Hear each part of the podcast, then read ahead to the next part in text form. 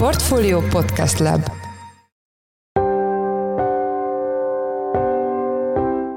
Mindenkit üdvözlünk, ez a Portfolio Checklist augusztus 10-én csütörtökön. A mai műsor első részében arról lesz szó, hogy brutális mértékű profitot termelt a legnagyobb hazai pénzintézet, az OTP. Az elemzők 278 milliárd forintra számítottak, és a végeredmény meg 382 lett, a kettő között 105 milliárd forint van.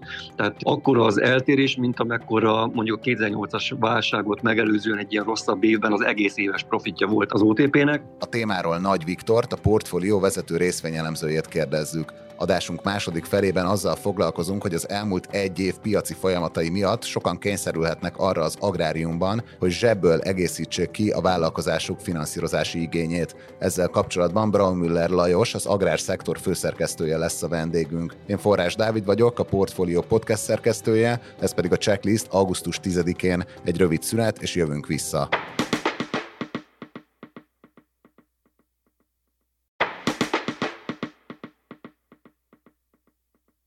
Hajnalban közzétette első féléves jelentését az OTP, amiből kiderül, hogy rekord negyedéven van túl a vállalat. A témával kapcsolatban itt van velünk Nagy Viktor, a portfólió vezető részvényelemzője. Szia, üdvözöllek a műsorban! Szia, Dávid, üdvözlöm a hallgatókat! Szerintem kezdjük ott, hogy miben valósul meg ez a rekord negyedév, amiről írtál is az elemzésedben, amit természetesen linkelünk az epizódjegyzetekben. Hát amikor hajnalban felébredtem és megláttam először a számokat, azért nem hittem a szememnek, és hogy kétszer lecsekkoltam a várakozásokat, hogy jó számokat nézek-e. Nem emlékszem, nem emlékszem olyanra, hogy ennyire durva felül teljesítés lett volna a várakozásokhoz képest. Tehát, hogy az elemzők nagyon mellé mentek, de nem véletlenül egyébként nagyon sok extra tétel volt a, a második negyedévben, csak hogy így a számok nyelvére lefordítsuk ezt a felülteljesítést. Az elemzők 278 milliárd forintra számítottak, és a végeredmény meg 382 lett, a kettő között 105 milliárd forint van. Tehát akkor az eltérés, mint amekkora mondjuk a 2008-as válságot megelőzően egy ilyen rosszabb évben az egész éves profitja volt az OTP-nek. Tehát itt egy nagyon durva felülteljesítés volt, és egyébként majd gondolom beszélünk a részvényárfolyamról azért, tehát egy olyan durva emelkedésen van túl már az OTP, hogy idén 40%-ot emelkedett az árfolyam, és most a gyors jelentésre az előző napokra alia után tovább tudott emelkedni. Ez, ez sem véletlen, mert tényleg nagyon durva volt a, a felülteljesítés a, a várakozásokhoz képest. Ez a 382 milliárd forint csak három hónap alatt, tehát a második negyedében egy kicsit perspektívába helyezzük. Az OTP történetében összesen kettő darab olyan év volt, tehát egész évről beszél beszélünk, amikor ennél magasabb volt az egész éves profitja, most pedig egy negyed év alatt sikerült ezt elérni. És ez minek köszönhető ez a rekord eredmény, illetve hát most már behoztad, hogy jól reagálnak a befektetők a, a hírre, tehát hogy mik a háttérben azok a folyamatok, amik elvezetnek ez a, hát a cég szempontjából mindenképpen jó helyzethez. Ki alapesetben arról beszélünk, hogy az OTP az elmúlt években több pénzintézetet is megvásárolt a régióban, és így az akvizíciókon keresztül is növekedett a, a cégcsoport. Tehát nagyon nehéz most már összehasonlítani ezt a bankot mondjuk egy öt évvel ezelőtti OTP-vel. Tehát egyrészt ugye egyre több leánybanknak az eredménye is megjelenik az OTP csoport számaiban, így például most a legutóbbi szlovén NKBM banknak a számai most már a teljes három hónapban rendelkezésre álltak. Tehát ez az egyik tényező, a másik pedig, hogy organikusan is szépen nő a bank. Ugye a magas kamat környezet azért az segít, az állományok is szépen nőnek, és egyre nagyobb hitelállományon egyre nagyobb bevételeket szerez a bank, a díj és jutalékbevételek is szépen alakulnak, és hát most egyébként a negyed évben, a második negyed évben az összes bevétel úgy tudott év per év alapon 39%-kal nőni, hogy ebben azért volt egy nagyobb tétel is, itt 88 milliárd forintra ugrott az egyéb bevétel sor. Itt a magyarországi babaváró és a csok hitelek nagy összegű pozitív valós érték korrekciójával magyarázható ez a, ez a növekedés, tehát itt is volt egy extra tétel. Tehát ez a top line, a bevételek nagyon szépen alakultak, a működési költségeket szépen kordában tartja a bank, és így hát így kerülhetett sor arra, hogy a működési eredmény a banknak 57%-kal emelkedett. És akkor itt jön egy következő sor, kockázati költségek, itt az elemzők 17 milliárdos mínusszal számoltak, és közel 10 milliárdos plusz lett, ennek pedig az az oka, hogy itt több operációban céltartalék felszabadításra került sor, tehát ez is egy ilyen pozitív meglepetés volt. Na és akkor a nagy tétel, amiről érdemes többet beszélni, az egyetemen a korrekciós tételek. Ebben a negyed évben, tehát korábban soha nem látott mértékű, közel 100 milliárd forintos pozitív tétel jelentkezett. Ebből a legnagyobb falat egyértelműen a megvásárolt üzbék bankkal kapcsolatos bedvil, tehát a, mm, az OTP kifejezetten jó áron vásárolta meg ezt a bankot, és mivel könyv szerint érték alatt vették meg, a különbözetet azt most pozitív tétel formájában, vagy hát ez a pozitív tétel ez növelte a banknak az eredményét, és akkor így jutunk el összesen a 382 milliárd forintos negyedéves eredményhez, ami ötször akkora, mint egy évvel ezelőtti profit.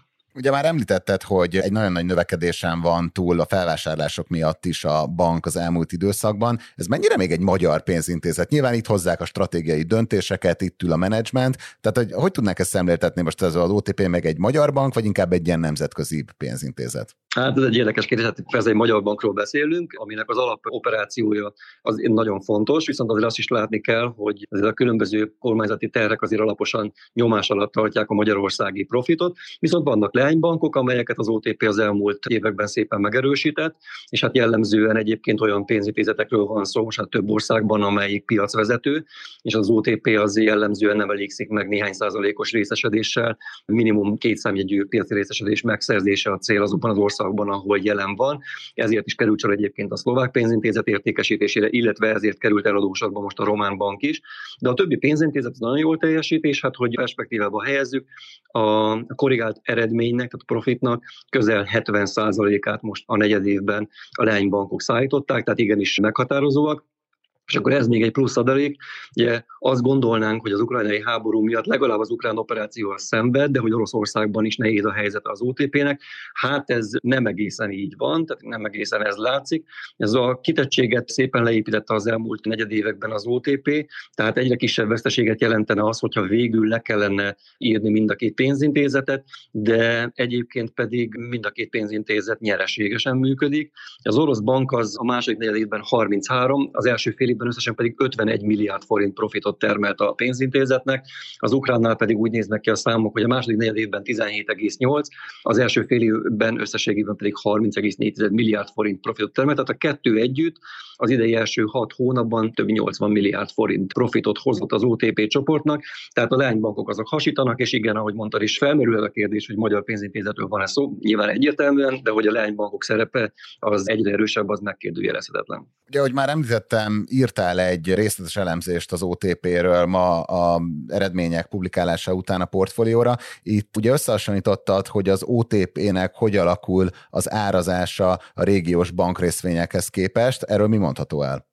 Hát, hogy még mindig nagyon olcsó az OTP. Ja, az ukrajnai háború előtt azért hozzá voltunk ahhoz szokva, illetve az azt megelőző években, hogy az OTP kifejezetten magasan árazott bank, és itt mindig a könyv szerint értékhez hasonlított árazást néztük, és itt is egy nagy változás történt. Ugye az OTP árfolyam az közel lefeleződött a csúcshoz képest, onnan kapaszkodik most fölfelé egyre magasabbra az árfolyam, de a nagy emelkedés után is elmondható, hogy még mindig kifejezetten vonzó árazáson forog a bankpapír. A paper BV, vagyis az árfolyam és a könyv szerinti érték hányadosaként meghatározott mutató alapján közel 0,9-es értéken forog, tehát még mindig könyv szerinti érték alatt forog az OTP. Ez egy kifejezetten vonzó árazás, nem csak a régióban, hanem egész Európában ez egy nagyon jó árazásnak mondható, vagy vonzó árazásnak mondható, illetve, hogyha a paper rátát nézzük, tehát ahol az árfolyamot és a profitot hasonlítjuk össze, ott pedig egy hatos alatti érték adódik, azzal a profittal, amit most 2024-re látunk, tehát egészen elképesztően olcsó még mindig az OTP. Látszik az, hogy bár nagyon sokat emelkedett, ugye idén közel 40 ot az árfolyam, de azért a befektetők még mindig valami olyasmit áraznak, hogy itt azért még lehet baj az orosz és az ukrán operációban, amiről egyébként ugye elmondtam, hogy ezeknek a leírása most már egy mérsékelt veszteséget jelentene csak a bankcsoport szintjén, illetve a magyarországi különadók kapcsán is vannak még félelmek, de összességében az látszik, hogy ezekkel együtt historikusan a szektortársakhoz viszonyítva is kifejezetten vonzó még mindig az OTP. És akkor mik azok a főbb kockázatok, amik maradtak? Ugye említetted már, hogy orosz-ukrán leírás, illetve hogy azért járaznak egy olyat is a befektetők, hogy jöhet még valami bizonytalanabb piaci környezet, de, de így a működés szempontjából, vagy az ilyen geopolitika szempontjából, ugye azért erről nagyon sokat mi is írtunk, hogy az OTP felkerült a háborút támogató cégek listájára, ugye itt azért nehéz ebben nem egy ilyen, inkább egy politikai játszmát belelátni az ukrán kormány részéről, tehát tehát hogy milyen kockázatok maradtak a következő időszakban az OTP-nek? Igen, ahogy te is említetted egyébként, az látszik, hogy főként a külföldi befektetők, akik picit távolabbról nézik az eseményeket, kerülik általában az olyan papírokat, amelyeknek van ukrán vagy orosz kitettsége, és hát az OTP mind a két pecsét rajta van, tehát rányomták az ukrán és az orosz pecsétet is, ugye a lánybankok miatt. Emiatt sok befektető partvonalon maradt az OTP-vel kapcsolatban, és hát szerintem mostanában kezdenek rájönni arra, hogy hát azért, hogyha, hogyha kezelhető az ottani veszteség, hogyha mondjuk le kell írni a lánybankokat, és mondjuk Magyarországon nem jönnek újabb különadók, akkor brutális profitot tud termelni ez a bank, ami alapján meg kifejezetten vonzó árazáson forog. Tehát szerintem sokak fejében most kezd megfordulni az OTP sztori, és látják bele azt, hogy egyre kevésbé egy magyar bankról, inkább egy nemzetközi pénzintézetről van szó, ahol a leánybankok nagyon-nagyon komoly profit hozzájárulást tudnak megvalósítani. Hát nagyon szépen köszönöm az elemzésedet. Az elmúlt percekben Nagy Viktor a portfólió részvényrovatának vezető elemzője volt a checklist vendége. Köszönjük szépen, hogy a rendelkezésünkre álltál. Én is köszönöm. Sziasztok! Különösen nehéz lehet idén a gazdák számára a szántóföldi növénytermesztés legköltségesebb időszaka, a hamarosan következő őszi munkálatok és a vetés ideje. A témával kapcsolatban itt van velünk Braun Müller Lajos, az agrárszektor főszerkesztője. Szia, üdvözöllek a műsorban! Szia, én is üdvözlöm a hallgatókat! Szerintem helyezzük egy kicsit képbe a hallgatókat, hogy működik a mezőgazdaság finanszírozási ciklikussága, magyarán mikor kell betenni a pénzt, és mikor aratom le a tevékenységen a hasznot. Hát a mezőgazdaságban az egyik legkeményebb dolog az az, hogy ugye nagyon sokáig csak teszi bele az ember a pénzt, és akkor utána később remél belőle bevételt. Hát ugye a legkomolyabb kiadás ideje, tehát a legköltségesebb időszak az az ősz, amikor egy csomó munka van a földeken, őszi munkálatok, ezeket ugye meg kell finanszírozni, tehát gondolok itt ilyenekre, hogy ugye gázolaj, amivel mennek a traktorok, különböző anyagok, akkor a munkabér, amit ugye ki kell fizetni azoknak, akik ezeket a munkákat végzik, és a vetőmag, ami az egyik legfontosabb, meg hát a vetésnek a költsége. És ezeket a dolgokat ugye mind beleteszik a, az őszi időszakban a saját területükre beinvestálják, ilyenkor vetik ugye ősz tájékán vetik a, a kalászos gabonákat, őszi búza, őszi árpát, ami ugye jó esetben egész télen ugye pihen a föld alatt, és egy hótakaró alatt, bár ugye ilyet most már egyre ritkábban látunk, és tavasszal kibújik a föld alól, ha minden jól megy, akkor ugye szépen felnövekedik, felcseperedik, és akkor nyár elején, közepén, attól függően, hogy milyen fajtáról vagy milyen fajról van szó, ugye aratják, és akkor jöhet először ugye bevétel belőle. Tehát nagyon-nagyon sokáig, hónapokon keresztül tulajdonképpen áll a befektetett pénz a földeken, és ugye hát egy csomó kockázattal néznek szembe, itt most persze ilyen időjárás, növénybetegségek, ilyenekre lehet gondolni, de ez egyik nagyon komoly kockázat, ami most az idén kifejezetten érinti őket, az ugye a termény ára. Tehát amikor ősszel elvetik a búzát, akkor fogalmuk se lehet még a legfelkészültebb termelőknek sem, hogy a következő aratás idején, vagy mondjuk a következő értékesítés idején, tehát az aratást követő hónapokban milyen terményárak lesznek. Ezzel kapcsolatosan a következő kérdésem, hogy milyen piaci hatások eredményeként írtad azt a mai elemzésedben, amit persze linkelünk az epizódjegyzetekbe, hogy az idei év különösen nehéz lehet a gazdáknak. Hát alapvetően ugye arról van szó, hogy tavaly ősszel, amikor elvetették a az őszi kalászosokat, akkor legalábbis a termelők szempontjából nagyon jó árak voltak. Tehát magas búza, magas árpa ár, egyébként minden más terménynek is meglehetősen magas volt az ára. Igaz az is, hogy az input anyagok ára is magas volt, tehát a műtrágya, az energia, az üzemanyag ára is magas volt, de akkor bizakodva néztek a jövőre, mert ugye azt gondolták, hogy ha nem is azon a nagyon magas szinteken, de azért viszonylag magas szinten marad a terményár. Nem így lett. Ugye ennek nagyon összetett piaci okai vannak, de tulajdonképpen azt mondhatjuk, hogy a felére esett vissza ezeknek a terményeknek az ára. Bizonyos esetekben talán még, még alacsonyabb, 45% körüli értékre esett vissza. Tehát magyarul az van, hogy ősszel nagyon sok pénzt beletettek, és most ennél lényegesen kevesebbet tudnak visszaszedni. Az országos termés átlag 5,6 tonna hektáronként, most ezeket a számokat halljuk, ugye nyilván ezeket majd később pontosítják, aki 5,6 tonnát termelt egy hektáron búzából, az egészen biztosan rajta vesztett. A fedezeti pont az olyan 7,5-8 tonna körül lehet, és ugye ez nagyon keveseknek sikerül. Aki van olyan is természetesen fajtától függően, meg olyan profi felkészült gazda, aki 9 tonnát is tud termelni egy hektáron, ehhez azért kell némi szerencse is, tehát az időjárásra gondolok, de ezek kevesen vannak. Mindenki más vagy nullára jön ki, vagy inkább veszít a búzán, tehát magyarul drága befektetéssel keveset tudnak most visszaszedni. És ugye hát ez a pénz, amit ugye most az értékesítés során elérnének, az kellene ahhoz, hogy megfinanszírozzák az őszi munkálatokat, amik ugye nagyon sokba kerülnek, de természetesen ilyen árak mellett senkinek nem akarózik eladni a termést. Egyébként elég lanyha is a piac, tehát nincs is egy olyan felvevő piac, olyan keresleti piac, ami egyébként szokott lenni. Tehát pillanatnyilag most egy ilyen padhelyzet alakult ki. És hát akkor ilyenkor kénytelenek ugye más források után nézni a termelők. Igen, erről mindjárt kérdeznélek, de ugye a hazai agrárszektor töredezettsége miatt nagy szerepük van integrátor cégeknek. Ezeknek a működése az mennyire hathat csillapító erőként a, a gazdák üzleti működésére? Az integrátoroknak nagyon fontos szerepük van a mezőgazdaságban. Ugye ők összefognak egy csomó olyan szereplőt, akik önmagukban kisebbek, kevesebb piacismerettel rendelkeznek, és ugye önmagukban a saját erejükből nem tudnának egy nemzetközi gabonapiacon helytállni, mert azért ugye ezt tudjuk, hogy a gabonapiac az nem, hogy nemzetközi, hanem globális.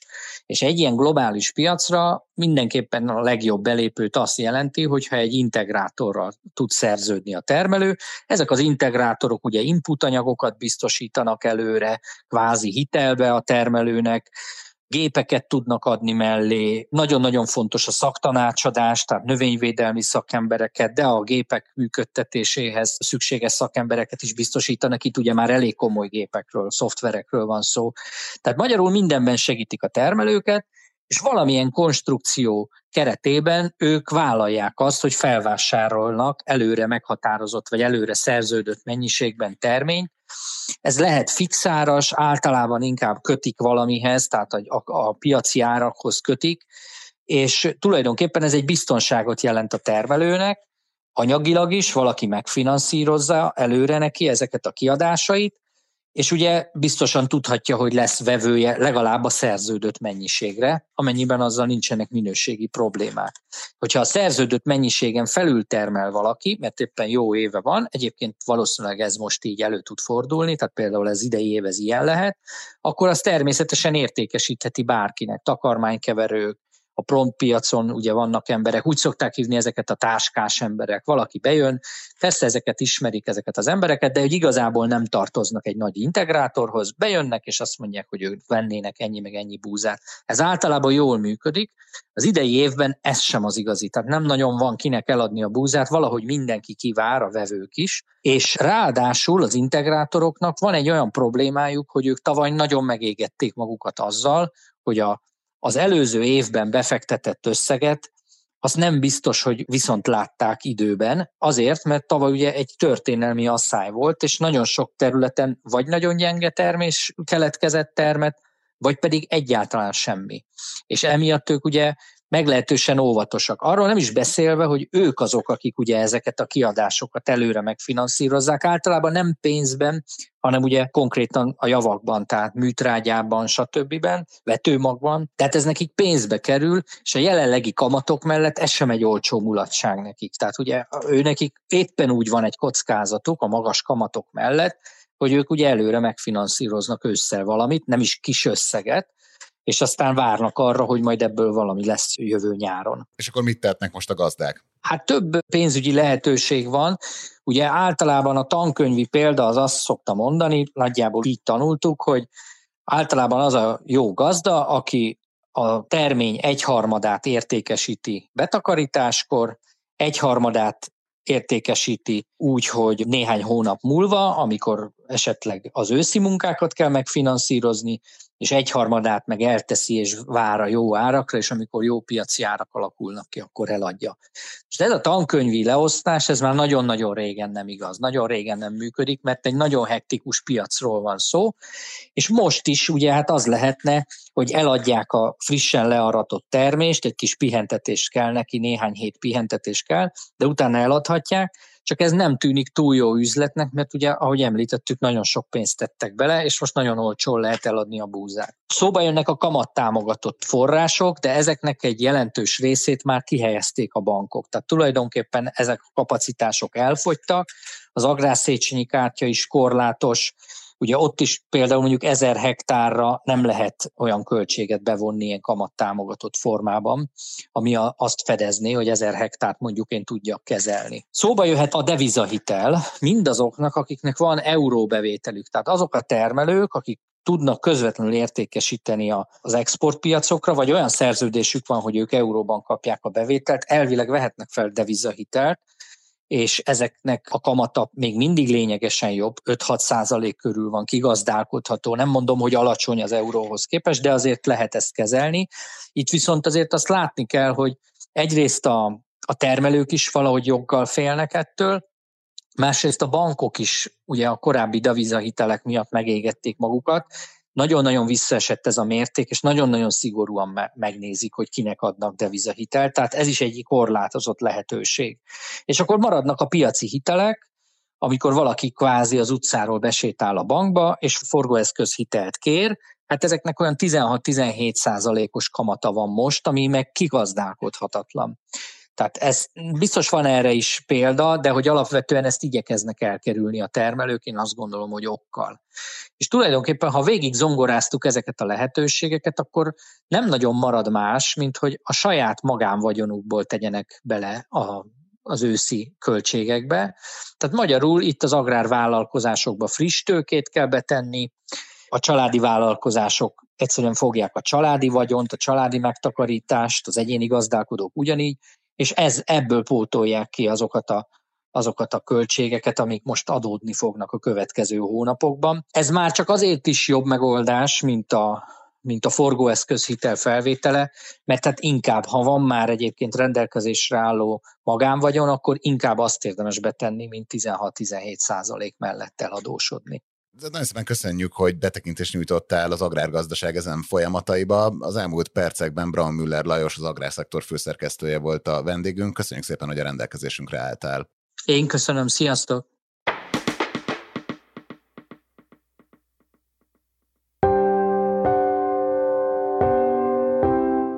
Ez volt már a Checklist, a Portfolio munkanapokon megjelenő podcastje. Ha tetszett az adás, iratkozz fel a Checklist podcast csatornájára bárhol, ahol podcasteket hallgatsz a mobilodon. A mai műsor elkészítésében részt vett Bánhidi Bálint és gombkötő Emma, a szerkesztő pedig én, Forrás Dávid voltam. Új adással pénteken, azaz holnap jelentkezünk, addig is minden jót kívánunk, sziasztok!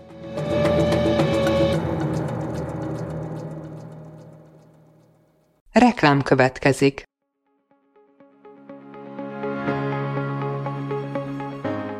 Raúl Müller Lajos vagyok, az agrárszektor főszerkesztője. Májusban két tematikus konferenciát is rendezünk Kecskeméten az agrofood szektor szereplőinek. A május 22-én tartandó Portfolio Agrofood 2024 konferencia az élelmiszeripari vállalkozások, beszállítóik, a szolgáltató cégek és a kereskedők számára nyújt egyedi betekintést az aktuális trendekbe. A május 23-án megrendezendő Agrofuture konferencia pedig egyedülálló módon tematikus formában foglalja össze a hazai agrárgazdaság fenntarthatósági követelményeit és innovációs lehetőségeit. Jöjjön elő is, részletek és jegyek a portfolio.hu per rendezvények oldalon.